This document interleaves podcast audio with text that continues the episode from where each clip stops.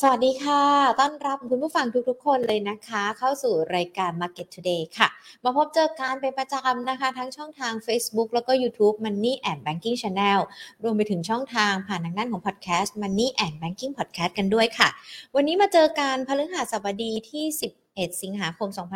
2565 อยู่กับหญิงวิมวันเศรษฐาวรแล้วก็ทีมงาน Market Today ทุกๆท่านนะคะ พูดคุยเกี่ยวกับในเรื่องของประเด็นการลงทุนกับนักวิเคราะห์กันค่ะ คุณผู้ชมคุณผู้ฟังที่เข้ามากันแล้วไม่ว่าจะเป็นทั้ง Facebook หรือว่า YouTube นะคะ อย่างที่บอกกันไป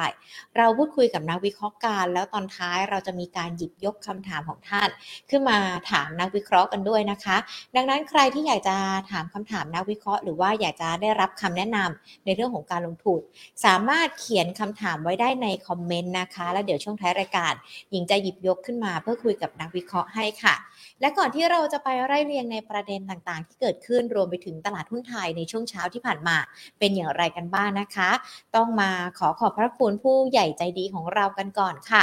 True 5G คบกับ True ดียิ่งกว่านะคะ และจากทางด้านของธนาคารไทยพาณิชย์จำกัดมหาชนค่ะ ผู้ใหญ่ใจดีทั้งสองท่านนะคะ ที่ให้การสนับสนุนรายการ Market Today ค่ะ คุณลูกเกดเข้ามากันแล้วผ่านทาง YouTube นะคะ สวัสดีคุณลูกเกดกันด้วยนะคะ คุณจิรกิจสวัสดีค่ะอะ เดี๋ยวก่อนที่จะไปพูดคุยกับนักวิเคราะห์นะคะมาดูตลาดหุ้นไทยกันดีกว่า ช่วงเช้าต้องบอกว่าตลาดหุ้นปิดบวกขึ้นมาได้ 5. 5.70 จุดนะคะ ปิดกันไป 1,622.91 จุดมูลค่าการซื้อขาย 40,000 กว่าล้านบาทค่ะ โดยวันนี้ต้องบอกว่าตลาดหุ้นเนี่ยปรับตัวดีขึ้นตามตลาดหุ้นสหรัฐที่เขามีการเปิดเผยตัวเลขเงินเฟ้อ ช่วงเดือนกรกฎาคมอยู่ในระดับต่ำกว่าที่นักวิเคราะห์คาดการณ์กันไว้ นักวิเคราะห์เนี่ยคาดการณ์8.7%แต่พอตัวเลขจริงออกมามันอยู่ที่ระดับ 8.5%นะคะ ส่งผลให้ในเรื่องของความกังวลที่เฟดจะเร่งขึ้นอัตราดอกเบี้ย ประเด็นนี้ก็น่าจะคลี่คลายแล้วก็เบาบางลง รวมไปถึงนะคะ เมื่อวานนี้เรามีการประชุมคณะกรรมการนโยบายการเงิน ถึงแม้ว่าเสียงจะแตกกัน 6 ต่อ 1 6 ท่านเนี่ยว่าขึ้นอัตราดอกเบี้ย 0.25% 1ท่านขึ้นดอกเบี้ย 0.50%แต่ว่าท้ายที่สุดแล้วนะคะ การประชุมคณะกรรมการนโยบายการเงินเมื่อวานนี้ อัตราดอกเบี้ยก็มีการปรับตัวเพิ่มขึ้นนะคะ 0.25%ค่ะ ก็เดี๋ยวต้องมีการประชุมกันว่าอีก 2 ครั้งที่เหลือของปี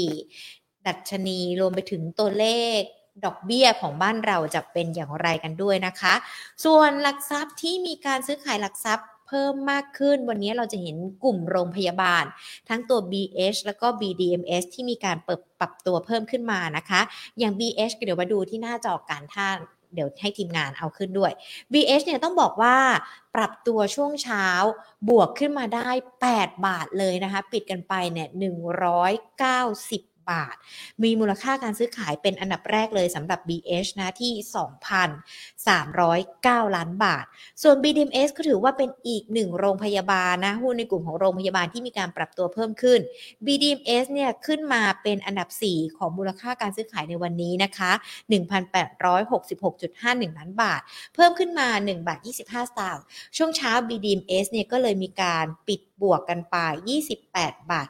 25 สตางค์นะคะ เดี๋ยวดูแนวโน้มช่วงบ่ายมีอะไรกันบ้าง แล้วทำไมวันนี้หุ้นที่เกี่ยวข้องกับโรงพยาบาลดู รู้สึกเหมือนว่าจะมีการปรับเพิ่มขึ้น พร้อมๆ ไปกับการหาโอกาสเกี่ยวกับการลงทุนหลังจากที่ดอกเบี้ยบ้านเรา มีความชัดเจนกันแล้ว แล้วเมื่อวานนี้กรงงเขามีการเปิดเผยด้วยนะคะว่า ดอกเบี้ยมีการปรับเพิ่มขึ้นเนี่ยก็เหมาะสมกับภาวะเศรษฐกิจ เพราะว่าตอนนี้เศรษฐกิจไทยก็ดูเหมือนว่าจะมีทิศทางที่ดีขึ้นด้วย โดยวันที่ 15 สิงหาคมวันจันทร์นะคะ ทางด้านของสภาพัฒน์ก็จะมีการเปิดเผยตัวเลข GDP ช่วงไตรมาส 2 แล้วก็มีมุมมองใหม่เกี่ยวกับทิศทางภาวะเศรษฐกิจไทยช่วงครึ่งปีหลังรวมไปถึงปีหน้าด้วย เดี๋ยวเรามาดูตัวเลขสภาพัฒน์ในสัปดาห์หน้ากันด้วยนะคะ ว่าทิศทางจะเป็นอย่างไรกันบ้าง ส่วนในเรื่องของอัตราดอกเบี้ยแน่นอน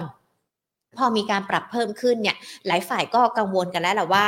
ดอกเบี้ยพอมีการปรับเพิ่มขึ้นขากู้เนี่ยทั้งกู้บ้านกู้ SME กู้อะไรหลาย ๆ อย่าง ดอกเบี้ยเขาจะปรับเพิ่มขึ้นก่อน อย่างเมื่อวานนี้ทางด้านของธนาคารอาคารสงเคราะห์รวมไปถึง Exim Bank นะคะธนาคารอาคารสงเคราะห์กู้สินเชื่อบ้านเป็นหลัก Exim Bank ก็จะเป็นกู้ในเรื่องของการทำธุรกิจนำเข้าส่งออกต่างประเทศสองธนาคารออกมายืนยันแล้วนะคะ ว่าจะยังไม่ขึ้นอัตราดอกเบี้ย แล้วก็จะตรึงกันไปจนถึงสิ้นปีนี้กันด้วยค่ะ ขณะที่สมาคมธนาคารไทยก็บอกว่าในเรื่องของการปรับขึ้นอัตราดอกเบี้ยสมาคมธนาคารไทยก็ยังคงยืนยันที่จะเข้าไปดูแลในเรื่องของกลุ่มเปราะบางด้วยนะคะ มีมาตรการต่างๆ เข้ามาช่วยเหลือ ดังนั้นการขึ้นดอกเบี้ย 0.25%ในครั้งนี้ เชื่อว่าไม่น่าจะกระทบกับกลุ่มไหนเป็นพิเศษด้วยนะคะ แต่เราจะมาสร้างโอกาสการลงทุนได้อย่างไรกันบ้าง หรือว่าตลาดหุ้น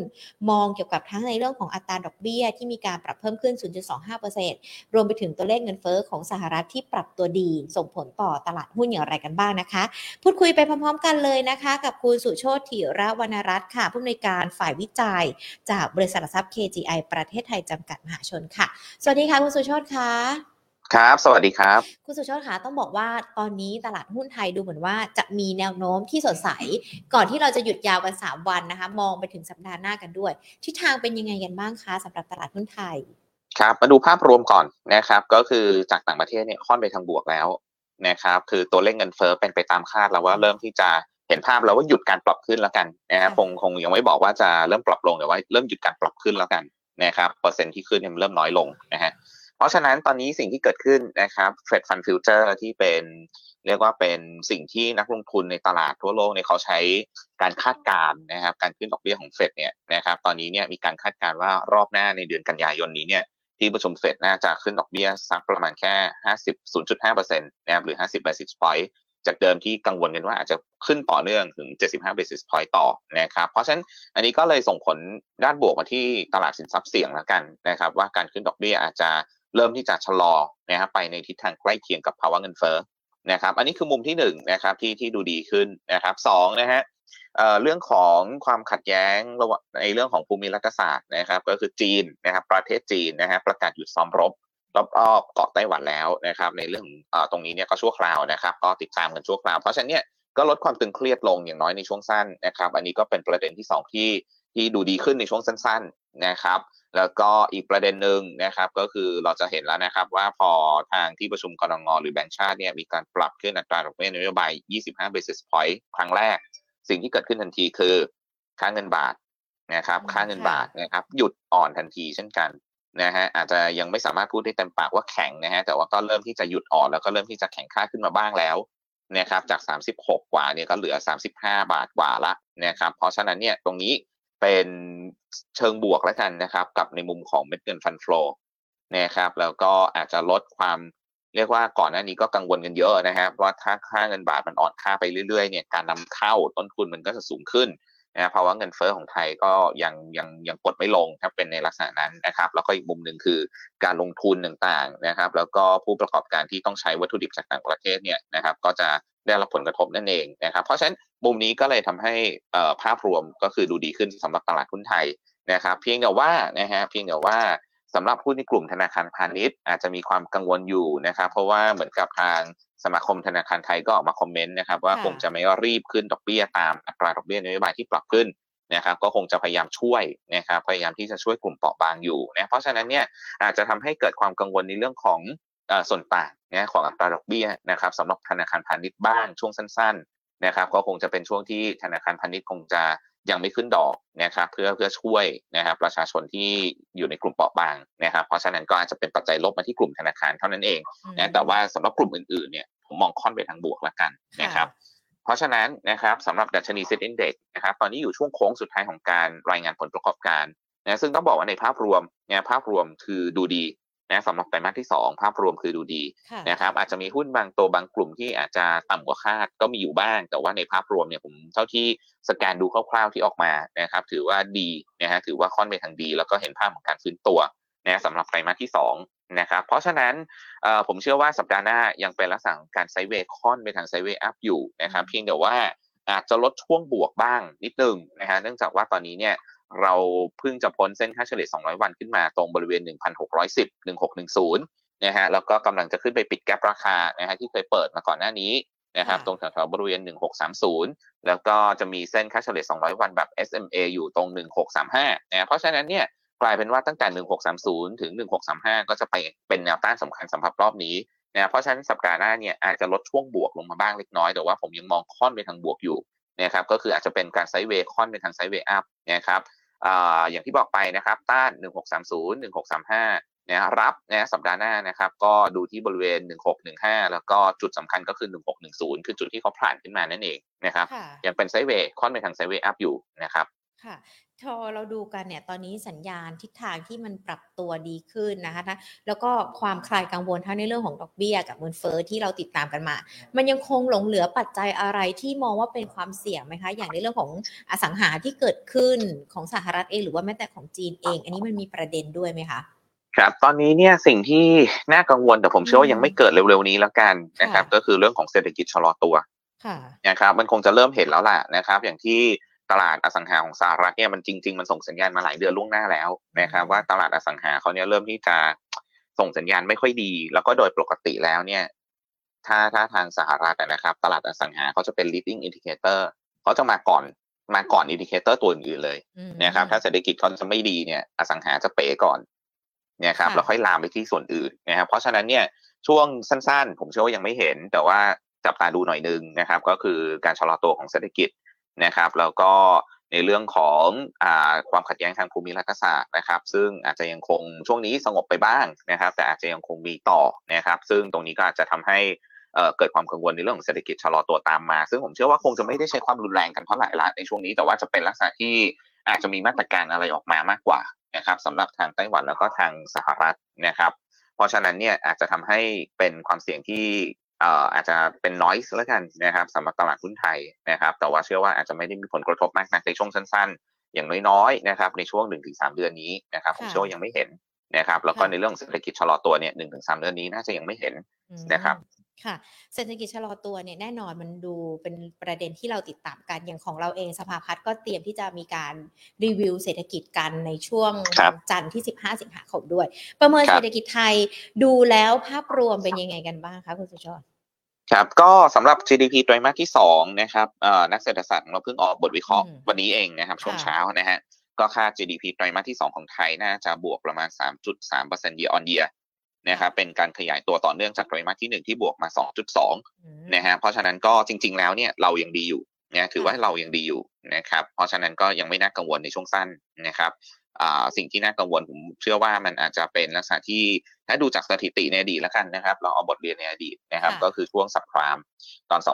2007-2008นะช่วงนั้น 2007 เกิดเหตุการณ์ inflation เหมือนกันนะครับอ่าน้ำมันขึ้นไปร้อยกว่าเหรียญเหมือนกันค่ะแล้วก็เกิดเหตุการณ์ inflation นะครับแต่ว่าสิ่งที่ตามมาเนี่ย พอคลายคำความกังวลเรื่อง inflation เนี่ยอ่าตลาดสินทรัพย์เสี่ยงก็กลับมาเดินหน้าบวกได้นะครับอืมก่อนที่จะเกิดเหตุการณ์ ก็คือเศรษฐกิจชะลอตัวในช่วงปี 2008นะเพราะฉะนั้นสิ่งที่ต้องระวังช่วงนี้เนี่ยก็คือช่วงสั้นๆนะครับ medium term นะครับระดับอ่าสักหนึ่งถึงสามเดือนอย่างที่บอกยังอยู่ในโหมดของการลงทุนได้ในสินทรัพย์เสี่ยง คือเราจะมีข่าวดีเติมมาเรื่อยๆค่ะนะครับก็คือเงินเฟ้อเริ่มชะลอ การขึ้นดอกเบี้ยเริ่มที่จะชะลอแล้ว อะไรลักษณะนี้ไปเรื่อยๆเนี่ยแล้วก็ของไทยเองตัวเลข GDP เนี่ยก็คงจะเห็นการค่อยๆ บวกเนี่ยเพราะว่าไต รมาสสองบวกไตรมาสสามควรจะบวกต่อจากไตรมาสที่สองแม้ว่าภาพรวมทั้งปีอาจจะมีการ revise ลงบ้างนะครับแต่ว่าจะเห็นเป็นลักษณะที่โมเมนตัมค่อยๆ ดีขึ้น เพราะฉะนั้นช่วงสั้นยังดีนะครับผมเชื่อว่ายังไม่มีปัญหาอะไร แต่ปีหน้าเนี่ยคืออาจจะต้องระมัดระวังหน่อยหนึ่งนะครับมันอาจจะมีหลักทำเอฟเฟกที่เกิดขึ้นอยู่บ้างนะครับแต่ว่าเอ่อก็ก็เป็นสิ่งที่ต้องจับตาดูแล้วกันนะฮะยังไม่เกิด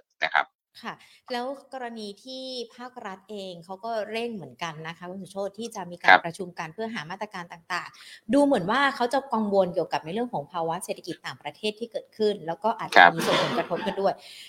การประชุมในครั้งนี้จะสร้างความเชื่อมั่นได้ไหมคะหรือว่าเราคาดหวังว่าจะมีมาตรการอะไรเข้ามาเพิ่มเติมในการที่เข้ามาดูแลเศรษฐกิจด้วยไหมคะ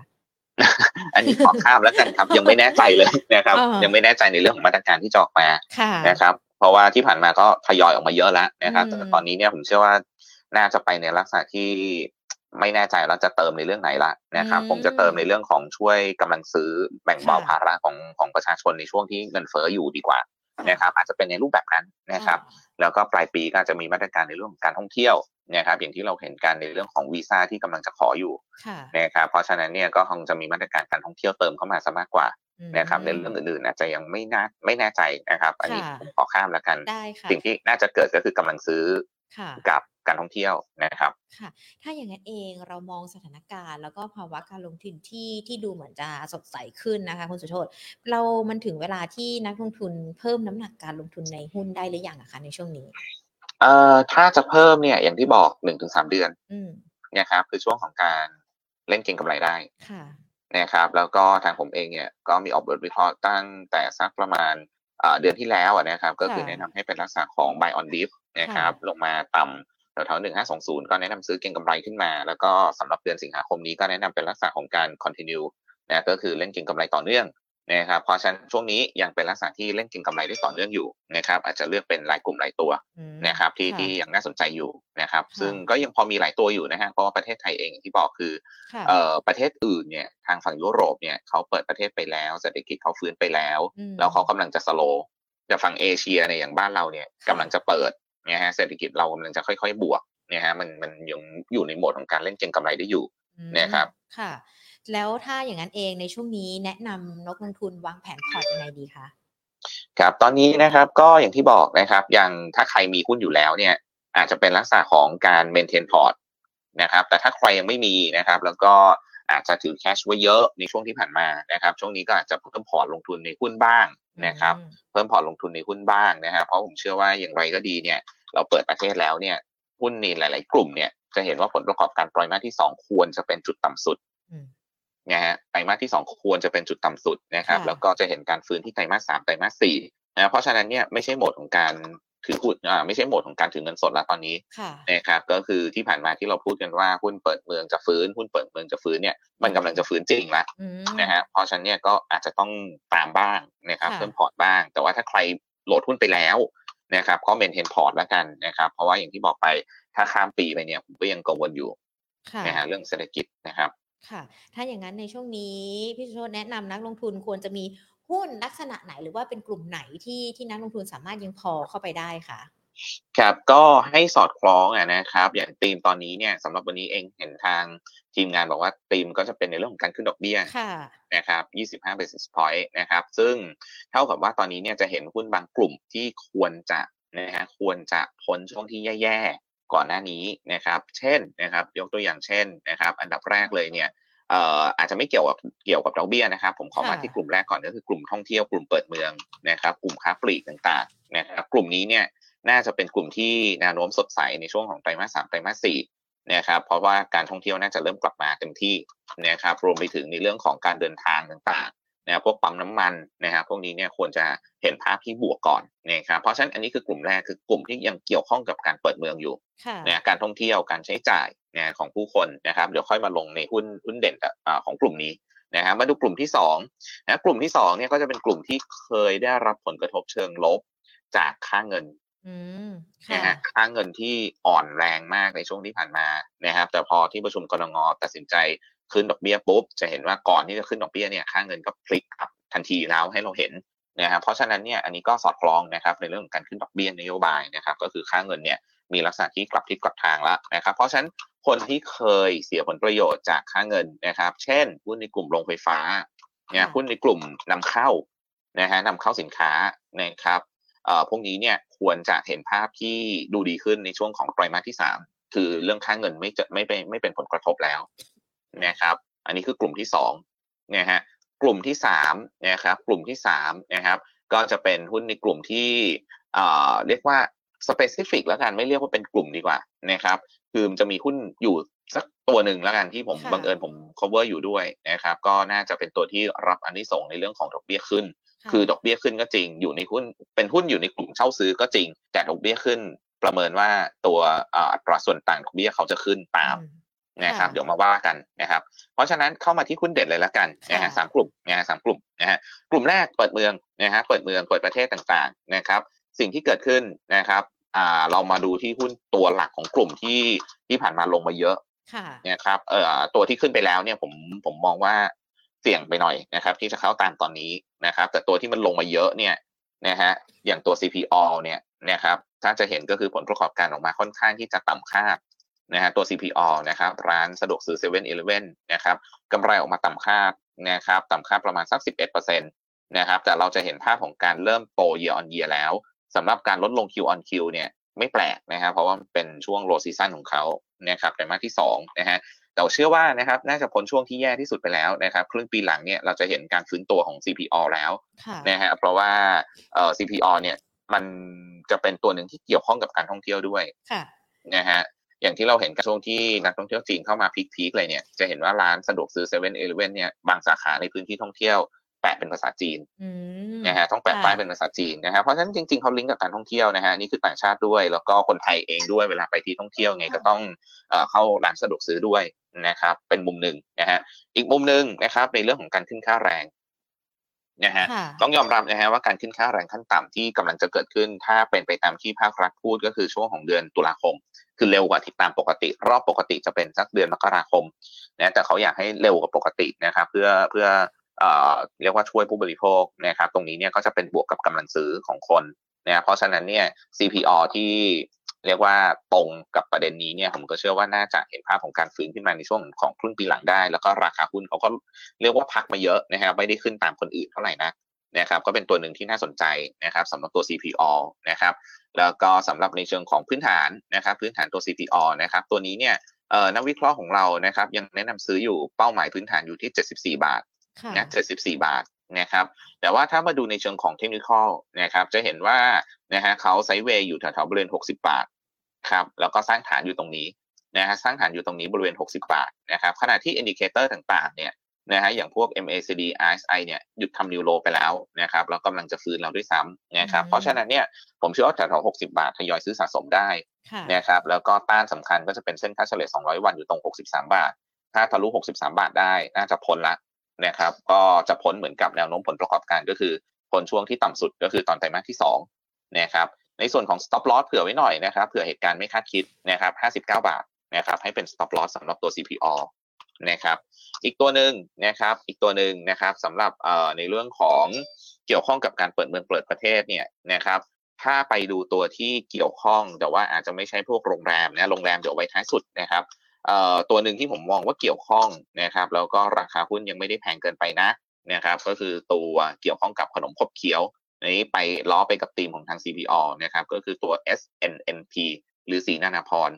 เนี่ยตัวนี้ขายขนมโลตัสขาไก่นะเจเล่เบนโตะนะครับพวกขนมขบเคี้ยวนะครับแล้วก็เครื่องดื่มนะครับพวกเมจิกฟาร์มนะครับซึ่งตรงนี้เนี่ยถามว่าเออมันมันมันมีจุดเด่นยังไงนะครับตอนที่เราเปิดเมืองเปิดประเทศรวมถึงเปิดโรงเรียน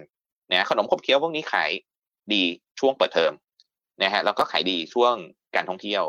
นะครับเป็นของกินที่หาได้ง่ายไม่แพงนะฮะแล้วก็น่าจะสอดคล้องกับในเรื่องของค่าแรงขั้นต่ำด้วยนะเพราะฉะนั้นตัวศรีนานาพรหรือ SNNP เนี่ยผมเชื่อว่ายอดขายของเขาจะเริ่มขยับฟื้นตัวขึ้นไตรมาสที่3ไตรมาสที่ 2 เห็นการฟื้นแล้วนะครับไตรมาสที่ 3 จะดีขึ้นไตรมาสที่ 4 เป็น high season ต่อ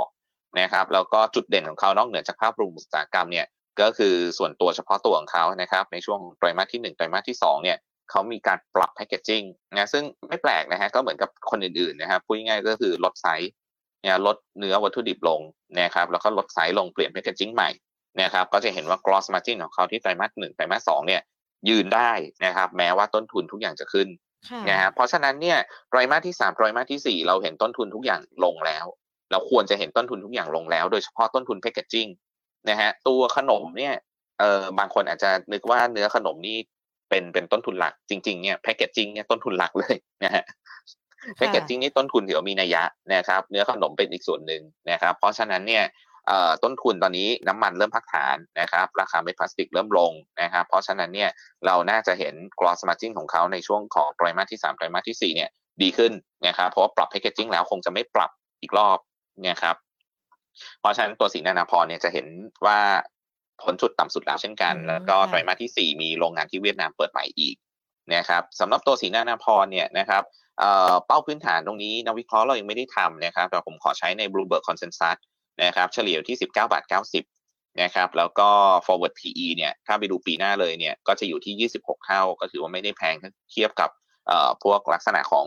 ของกินของใช้ทั่วไปนะครับสินค้าอุปโภคบริโภคนะครับตัวในเชิงของ pattern graph บ้างนะครับในเชิงของ technical นะครับคือขึ้นมาเยอะนะครับในช่วงที่ผ่านมาแถวๆตั้งแต่ 14บาทกว่าๆ นะขึ้นมาเนี่ยนะครับก็สอดคล้องกับการรายงานผลประกอบการไตรมาสที่ 2 ตอนนี้อาจจะมีการพักฐานบ้างนะครับ หลังจากที่ขึ้นมาก่อนหน้านี้นะครับ ผมก็มองว่าถ้าพักลงมาแถวๆบริเวณสัก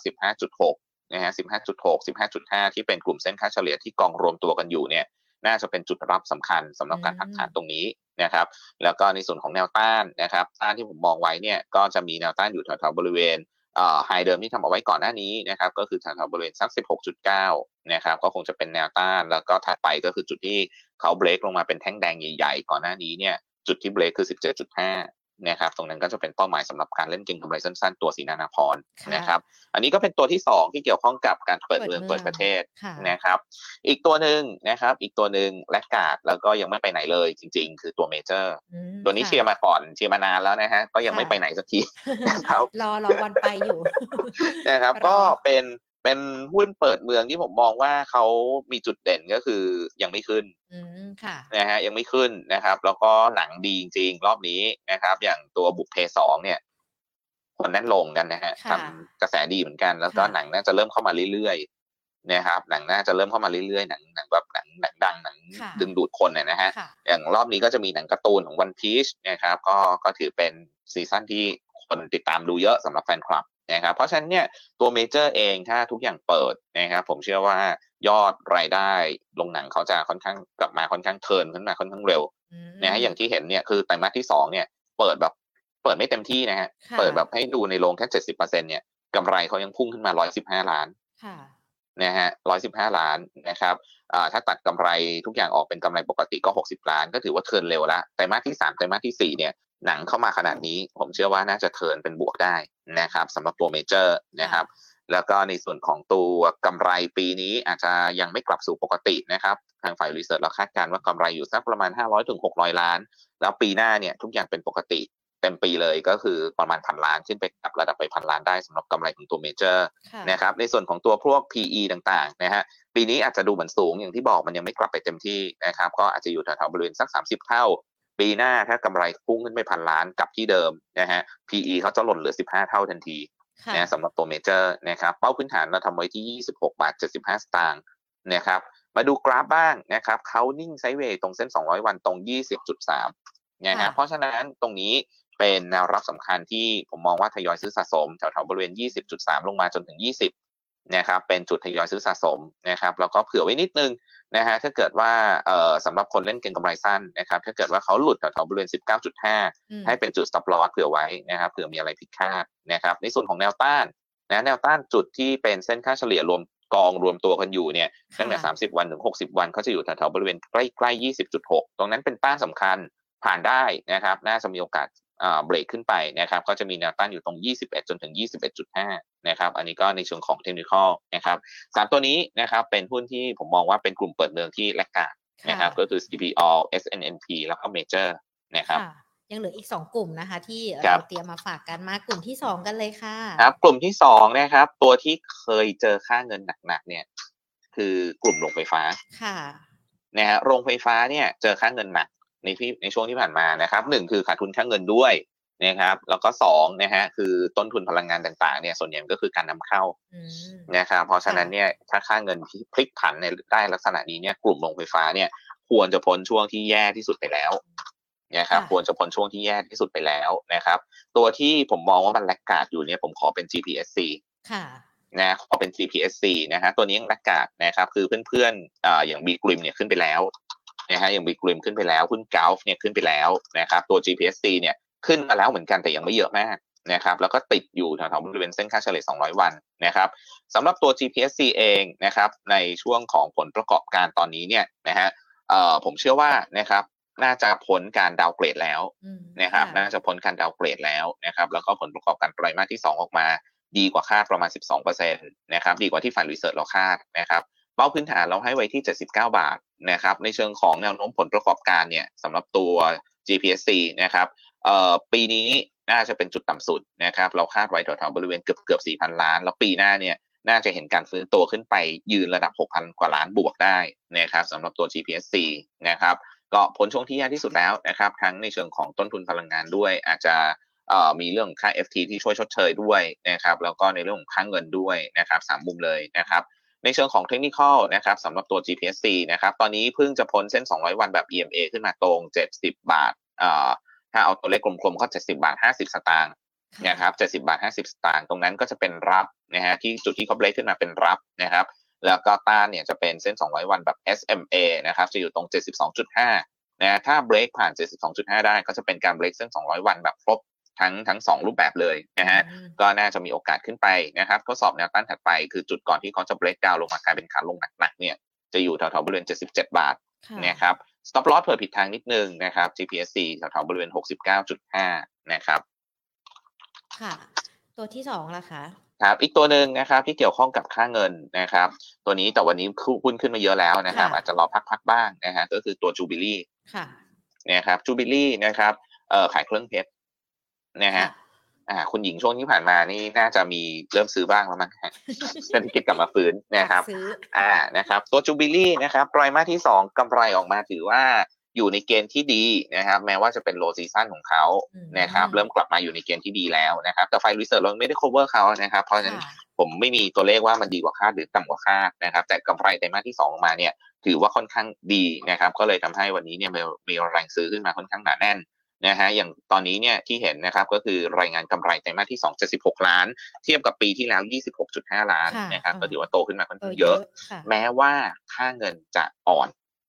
ค่ะนะฮะแม้ว่าค่าเงินจะอ่อนทำให้การบริหารจัดการมันยากนะฮะเพราะว่าเขาต้องนำเข้าเพชร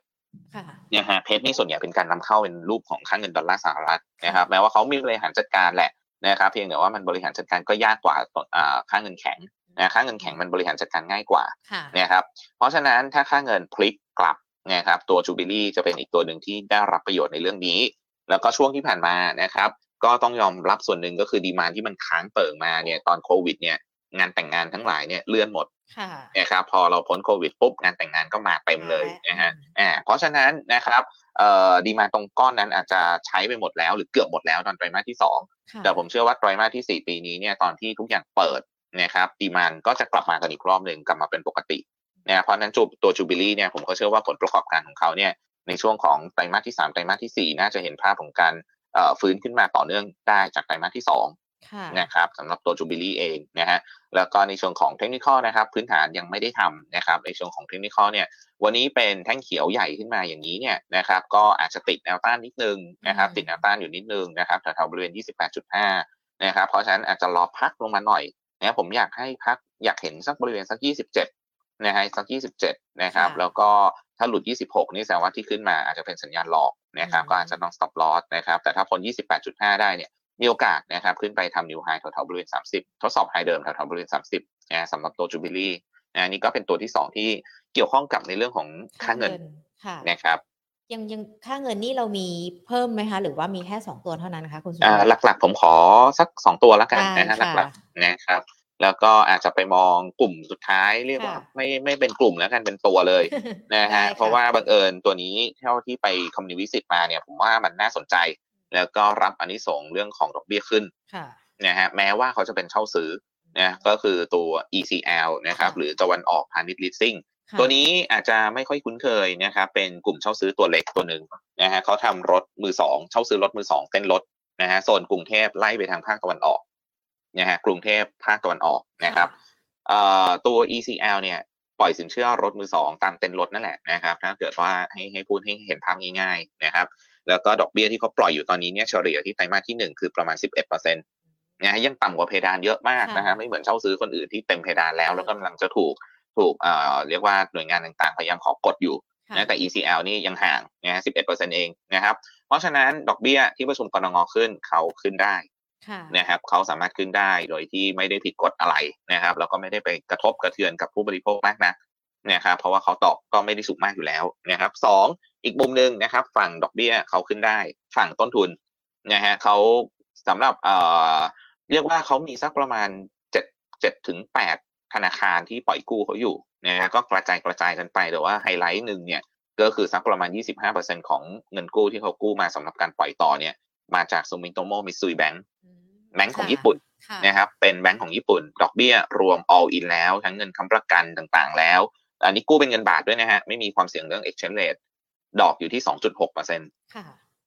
ดอกเบี้ยอยู่ที่ 2.6%นะครับถือว่าต่ำมากนะฮะต่ำกว่าในอุตสาหกรรมมากนะครับแล้วก็เพิ่งเริ่มเข้ามาเองนะครับสำหรับเงินกู้ก้อนนี้ เพราะฉะนั้นก็คงจะไปเห็นผลเต็มที่ที่ไตรมาสที่3นะครับเพราะฉะนั้นตัวนิมนะฮะค่ะหรือส่วนต่างอัตราดอกเบี้ยหรือสเปรดเขาเนี่ยจะถ่างขึ้นไปอีกที่ไตรมาสที่สามไตรมาสที่สี่เนี่ยคือฝั่งดอกเบี้ยรับก็ถ่างแล้วนะฮะเพราะว่าที่ประชุมกรงงขึ้นดอกเบี้ย ฝั่งต้นทุนก็ถ่างลงอีกนะฮะเพราะว่าได้เงินทุนดอกเบี้ยต่ำจากญี่ปุ่น นะฮะมันก็เลยทำให้ไตรมาสสามไตรมาสสี่ผมเชื่อว่าน่าจะเห็นอะไรดีๆ ในเรื่องของแนวโน้มนะครับ ในเรื่องของนิมตัวสเปรดของเขานะครับค่ะ อันนี้ก็ครัจะบเป็นตัวเดียวเลยใช่ไหมคะที่ที่ที่โดดเด่ครันบในช่วงนี้ครับตัวครับ ECL ที่ที่ผมเห็นว่าเขารับอันนี้ส่งส์ในเรื่องของดอกเบี้ยขึ้นพอดีค่ะนะครับ ในเชิงของเอ่อกราฟบ้างนะเอ่อมาดูในเชิงของเอ่อพื้นฐานก่อนนะพื้นฐานตัว ECL เนี่ยนะฮะเอ่อผมทำเอาไว้อยู่ที่บริเวณ3บาท40นะฮะ3บาท40 นะครับก็ใช้เอ่อเป้าพื้นฐานแถวๆสักบริเวณเอ่อ1.8เท่าของ price to book value นะครับก็ไม่ได้สูงเกินไปนะครับแล้วก็ในเชิงของเทคนิคอลนะครับตอนนี้เนี่ยเขาติดเส้น 200 วันอยู่แถวๆบริเวณ 2.5 จริง ๆ 200 วันอยู่ที่ 248 นะครับแต่ว่าเขาพยายามสู้อยู่ตรง 250 นะเพราะฉะนั้นถ้าพ้น 250ต้านถัดไปนะครับก็จะเป็น 200 วันแบบ SMA ตรง 260 นะ260นะครับเพราะฉะนั้น2.5ถึง2.6เป็นต้านสำคัญค่ะพ้นได้เบรกเอาได้ ต้านถัดไปก็คือ2.8นะแนวรับนะครับแถวๆ2.4 stop loss เผื่อผิดทางนิดหนึ่งตรง236นะฮะแล้วก็เอ่ออาจจะเป็นสตอรี่เก็งกำไรสำหรับนักลงทุนที่ชื่นชอบด้วย เพราะว่าวันจันทร์ที่ 15 ตัว ECL w 4นะครับก็จะเริ่มเข้าเทรดวันแรกนะครับก็อาจจะถ้าเกิดว่ามีโวลุ่มเนี่ยอาจจะเข้ามาหนุนการเก็งกำไรของตัวแม่ไปในตัว ค่ะนะครับโอ้โห ดูมีสตอรี่ที่น่าสนใจทีเดียวนะคะสำหรับตัว ECL ก็ถือว่าเป็น 3 กลุ่ม 5 ตัวอะสองกลุ่มแล้วกันสองกลุ่มก็จะมี 4 ตัวแล้วก็อีกหนึ่งตัวโดดเด่นในช่วงอัตราดอกเบี้ยที่เป็นขาขึ้นที่วันนี้คุณโชตนำมาฝากกันด้วยนะคะ คุณครับโชตค่ะวันนี้เราดูกันเนี่ย มีพอดีมีคุณผู้ชมสอบถามมาคุณพรชิตาสอบถามตัว BCH นะคะว่าแนวโน้มเป็นยังไงกันบ้างแต่ถ้าวันนี้เราดูกันกลุ่มธนาคารก็กลุ่มโรงกลุ่มพโรงยาพยาบาบาลลอ่าค่อนนะครับข้างขึ้นมาที่จะโดดเด่นทีเดียวนะคะ ทั้ง BH แล้วก็ครับ BDMs ด้วยครับประเมินสถานการณ์กลุ่มนี้ยังไงกันบ้างคะรวมไปถึงตัว BCH ด้วยอะค่ะ ครับเอ่อกลุ่มนี้เนี่ยนะครับคือเดิมนะฮะเราจะกังวลว่าโรงพยาบาลที่รับผู้ป่วยคนไทย ก่อนหน้านี้ที่เคยได้รับอันนี้ส่งส์ในเรื่องของโควิด เนี่ยค่ะนะครับ น่าจะเริ่มมีกำไรลดลงแล้วเพราะว่าอืมผลโควิดนะครับ แล้วก็เราก็จะหมุนมาหาโรงพยาบาลที่รับผู้ป่วยต่างชาติได้ค่ะนะครับ ก็ก็เลยไม่แปลกนะครับ ที่วันนี้เนี่ยโรงพยาบาลใหญ่อย่าง BDMS BH นะครับ มีแรงซื้อเข้ามานะครับ เพราะว่าคงจะคาดหวังในเรื่องนั้น แล้วก็ผลประกอบการไตรมาสที่สองก็ถือว่าออกมาก็ดูดีด้วยค่ะนะครับ แล้วก็ครึ่งปีหลังเนี่ย เราผมเชื่อว่าหลายคนที่เดินผ่านโรงพยาบาลนะฮะไม่ต้องเข้าไปรักษานะฮะไม่รักษาดีที่สุดนะครับแต่เดินผ่านเนี่ยเราน่าจะเห็นต่างชาติเต็มโรงพยาบาลแล้วอืมนะอย่างล่าสุดที่ผมผ่านแวะผ่านไปก็ก็เริ่มเห็นต่างชาติแล้วค่ะนะครับโรงพยาบาลเริ่มแน่นแล้วนะครับแม้ว่าจะไม่ได้มารักษาโควิดนะครับก็เป็นต่างชาติเข้ามาแล้ว เพราะฉะนั้นเนี่ยโรงพยาบาลขนาดใหญ่ที่ต่างชาติหายไปก่อนหน้านี้เนี่ย กลับมาแล้วค่ะนะครับเพราะฉะนั้นเนี่ยอย่าง BH กับ BDMs ก็เลยมีแรงซื้อขึ้นมาค่อนข้างโดดเด่นนะครับในช่วงนี้นะครับเอ่อแต่ว่าถ้าให้เลือก 2 ตัวนี้เนี่ยนะครับจริง ๆ ตัวที่มันตรงที่สุดน่าจะเป็น BH นะครับอืมเพียงแต่ว่านักวิเคราะห์ของเราเนี่ยมองว่า upside ของเขาเริ่มตึงนะครับความความถูกความแพงเนี่ยไปดู BDMs มันจะดูถูกกว่า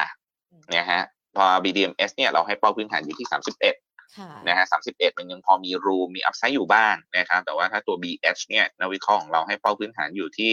182คือมันเลยไปแล้วอืมนะฮะเพราะฉะนั้นเนี่ยถ้าเอาโรงพยาบาลใหญ่ก็ BS อ่า B BDMS นะครับค่ะอ่าถ้ามาดูไซส์กลางบ้างนะฮะอันนี้เดี๋ยวพูดไซส์กลางเดี๋ยวเขาโกรธนะฮะใหญ่เหมือนกันนะครับ BCH ค่ะนะ BCH ใหญ่เหมือนกันนะครับเพียงแต่ว่าสัดส่วนต่างชาติอาจจะไม่ได้เยอะเท่า 2 ตัวนั้นอืม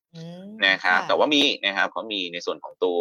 โรงพยาบาลใหญ่ที่เขาพร้อมรับต่างชาตินะครับสำหรับตัว BCH นะครับ แล้วก็สำหรับตรงนี้นะครับเอ่อผมเชื่อว่าได้รับอันที่ส่งส์เช่นเดียวกัน แต่ว่าผลประกอบการเขาอาจจะไม่ได้เด่นเท่า เพราะว่าที่ผ่านมาเขาเด่นเกินไปอืมค่ะค่ะที่ผ่านมาเขาเด่นเกินไปนะฮะเด่นเกินไปจากโควิดนะครับ ก็เลยพอโควิดซาเนี่ยต่อให้ต่างชาติกลับมาเขาก็อาจจะ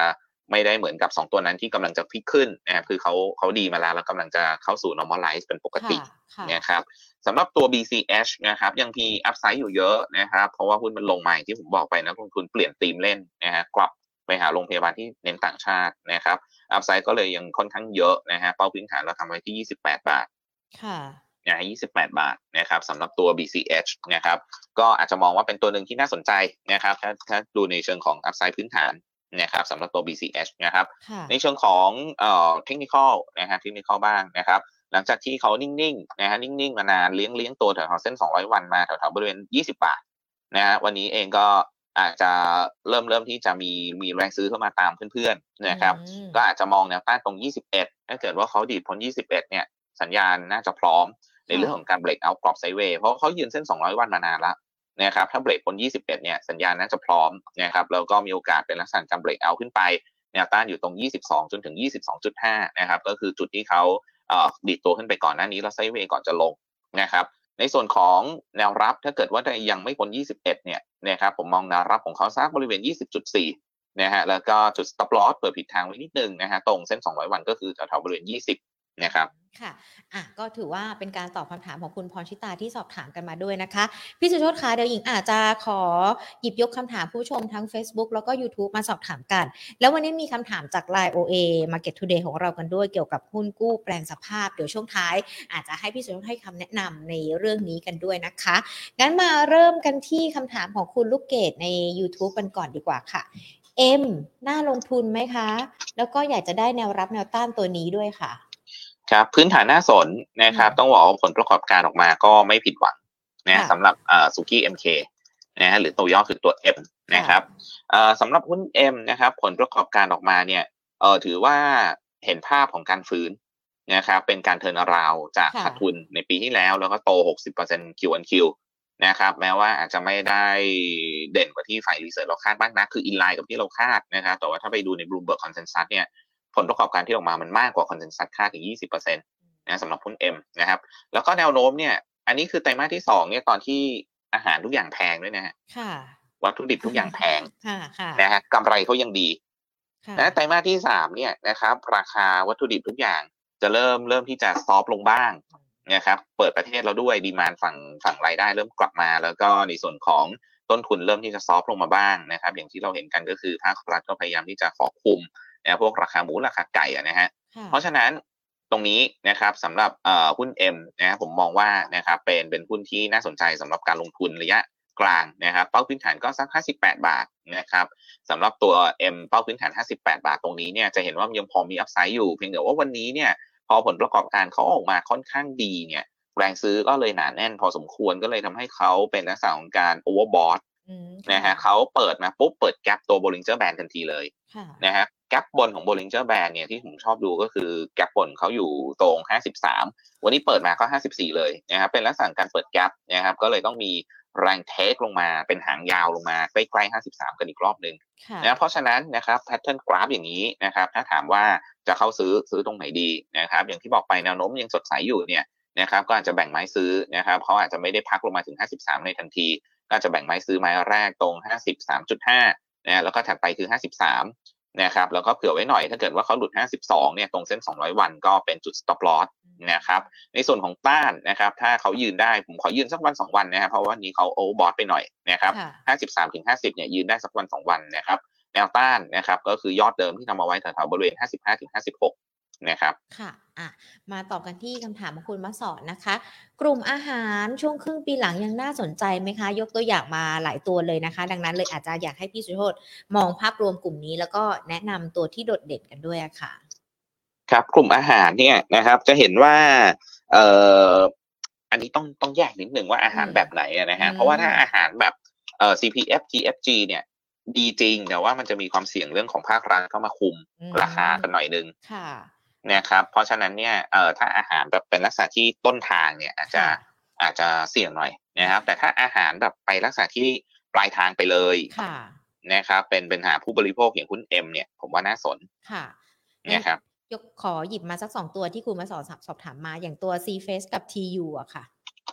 อ่าสองตัวนี้จะเป็นอาหารแบบต้นทางหน่อยๆนะครับ แล้วก็ไปทางส่งออกนะครับ เพราะฉะนั้นเนี่ยตอนนี้ค่าเงินเขาค่อนไปทางลักษณะนี้เนี่ยไม่ค่อยดี กับเขาการส่งออกนะครับก็คือเริ่มแข็งนะครับเพราะฉะนั้นเนี่ยนะครับสำหรับตัว CFRESH กับ TU เนี่ยแม้ว่าไตรมาสที่ 3 จะเป็น high season นะครับก็อาจจะเล่นได้แค่เก็งกำไรสั้นๆนะครับเพราะว่าถ้าดูแล้วเนี่ยน่าจะน่าจะไม่ค่อยเด่นเพราะว่าค่าเงินด้วยส่วนหนึ่งแล้วก็เรื่องของเศรษฐกิจผมไม่แน่ใจนะครับถ้าต้นลูกค้าของเขาอยู่ทางฝั่งยุโรปนะครับลูกค้าหลักของเขาจะอยู่ทางฝั่งยุโรปกันนะฮะเพราะฉะนั้นถ้า 2 ตัวนี้ผมเลือก TU แล้วกันเล่นตามกราฟนะครับเพราะว่ากราฟเขาดูดี นะน่าจะเป็นลักษณะของการไซด์เวอัพขึ้นไปทดสอบเส้น 200 วันตรง 18 บาทนะตรง 18 บาทนะฮะแนวรับก็อยู่แถวๆสักบริเวณ 17 นะครับสำหรับตัว TU นะฮะสำหรับตัว c f ฟนี่ไม่แน่ใจนะครับ ในเชิงพื้นฐานเราไม่ได้ตามนะครับ แต่ว่าถ้าดูจากกราฟเนี่ยเขายังถูกกดอยู่ตรงเส้น 200 วันตรง 342 นะเพราะฉะนั้นก็อาจจะดูแนวรับแถวๆบริเวณสัก 330 พ้น 342 ต้านถัดไปก็จะอยู่ตรง 360สำหรับการเล่นสั้นๆนะครับพ้น 2 ต้านนี้ได้เนี่ยถึงจะมองขึ้นไปด้านบนได้ก็คือแถวๆบริเวณ 3.9 นะครับค่ะ อ่าก็ตอบคำถามนะคะสำหรับคุณมาสอนกันด้วยนะคะ คุณนิยมอันนี้ไม่รู้ถามหรือว่าอาจจะแชร์ประสบการณ์ ยังไม่หลุด RCL กับ KCE เลยครับ แต่ว่าตอนนี้จะรอกินปันผลไปแล้ว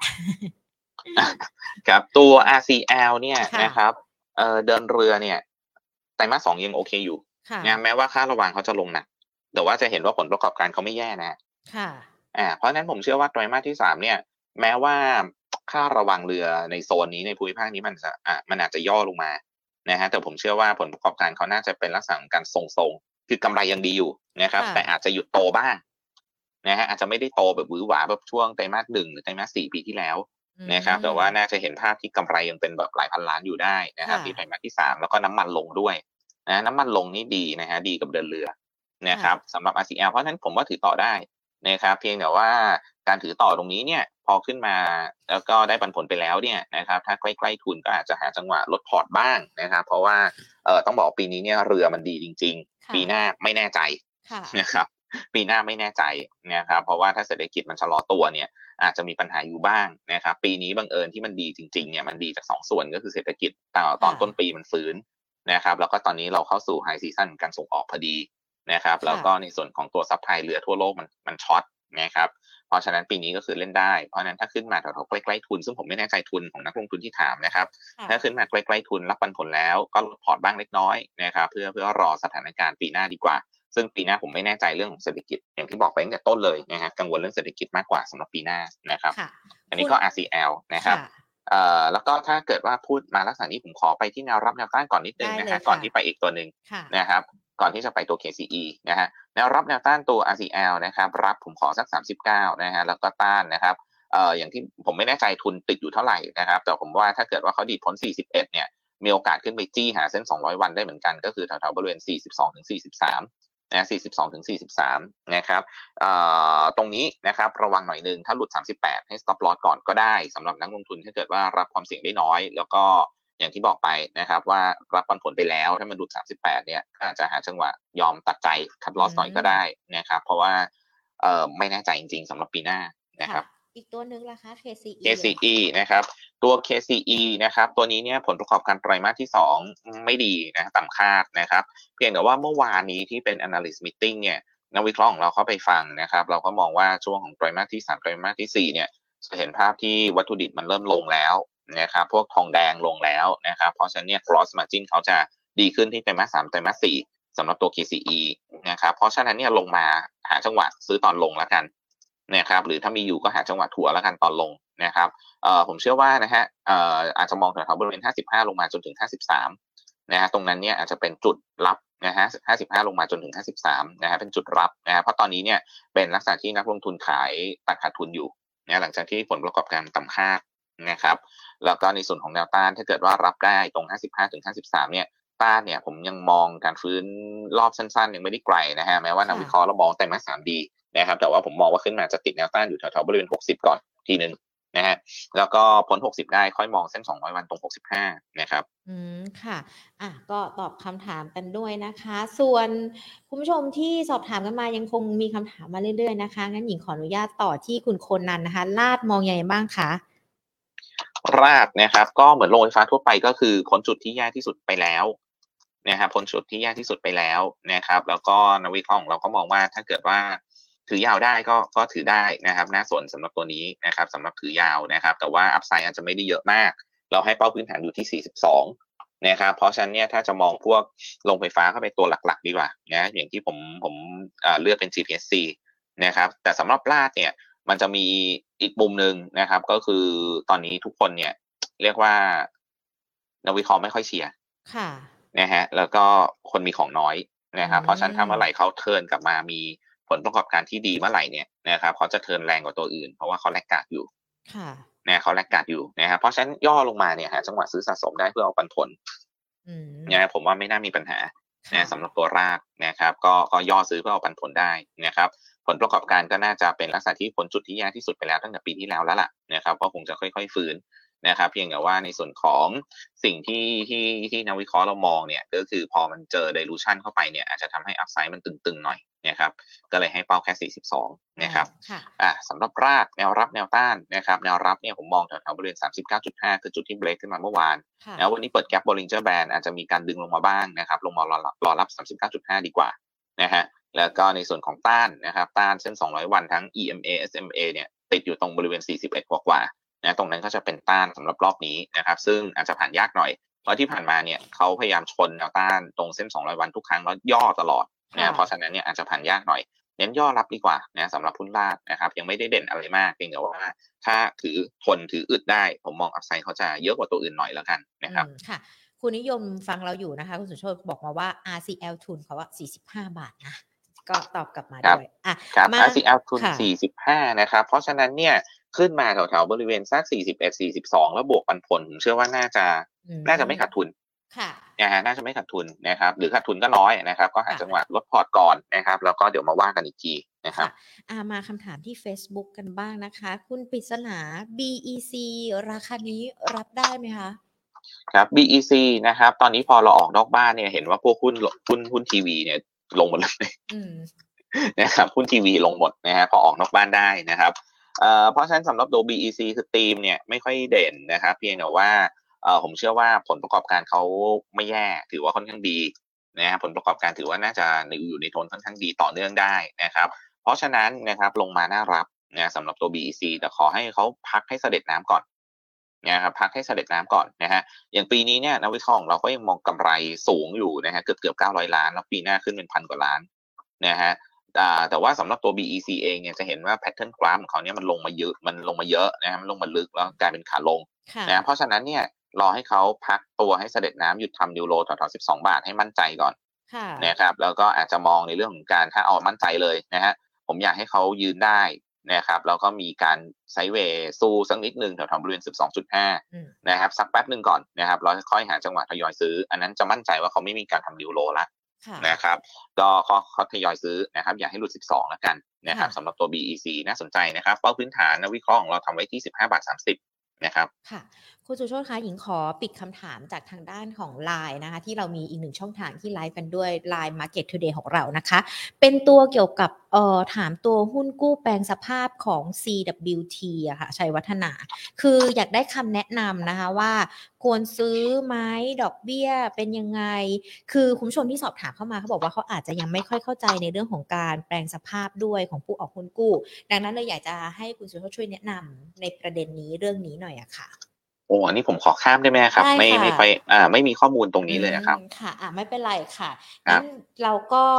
เดี๋ยวเราหาคำตอบให้ละกันนะคะสำหรับคุณผู้ชมที่สอบถามกันมา วันนี้เรียกได้ว่าครอบครบถ้วน ครอบคลุมทุกประเด็นเลยนะคะ แล้วก็คำถามที่ทุกๆคนสอบถามกันมาทั้ง Facebook แล้วก็ YouTube ด้วยนะคะ ขอบพระคุณคุณสุชาติมากๆเลยนะคะ ที่พูดคุยกับเราแล้วโอกาสหน้าพูดคุยกันอีกนะคะ ครับ สวัสดีครับสวัสดีค่ะ โอ้โหตบมือเสียงดังๆเลยสำหรับคุณสุชาติถิระวรรณรัตน์ ผู้ในการฝ่ายวิจัยจากบริษัทหลักทรัพย์ KGI ประเทศไทยจำกัดมหาชนนะคะ วันนี้ขอบพระคุณทุกๆทท่านเลยนะคะ ที่ติดตามการคุณปิติ คุณทวีเดช คุณวรรณาที่เพิ่งสอบถามเข้ามา แล้วก็ดูผ่านทางด้านของ YouTube ย้ำกันอีกรอบนึง เดี๋ยวจบไลฟ์แล้วเนี่ย กด Subscribe กันไว้เลยนะคะ Money and Banking Channel พอเราเริ่มไลฟ์กันแล้วเนี่ยจะได้เข้ามาแล้วก็มาทิ้งคำถามไว้นะคะ เราเริ่มกันตั้งแต่บ่ายสองนะคะแล้วก็พูดคุยกันประมาณสักหนึ่งชั่วโมงนะคะ ดังนั้นเองใครมาถามเป็นคำถามแรกๆหญิงก็จะหยิบยกคำถามมาให้นะ ทักทายทุกๆ คนเลยนะคะ Facebook คุณไก่ข้าวมันไก่คุณกิจชัยคุณใหญ่ ๆ สวัสดีค่ะ ส่วนทางด้านของ YouTube วันนี้คึกคักทีเดียวนะคะ คุณลูกเกดคุณจีรกิจนะคะ คุณพีรพงศ์อาจารย์วิชัย คุณลูกผู้ชายไม่กินเส้นเล็ก คุณมาสอนคุณนิยมนะคะ คุณปิติคุณทวิเดชคุณนิยม คุณมนาสวัสดีทุก ๆทท่านเลยนะคะ Market Today ของเรายังคงมาพบเจอการเป็นประจำบ่ายสองนะคะพรุ่งนี้ตลาดหุ้นปิด แต่ก็ยังคงมีสาระความรู้เกี่ยวกับในเรื่องของของการลงทุนในตลาดหุ้นมาฝากกันด้วย ดังนั้นห้ามพลาดเลยนะคะ วันนี้ลากันไปก่อน สวัสดีค่ะ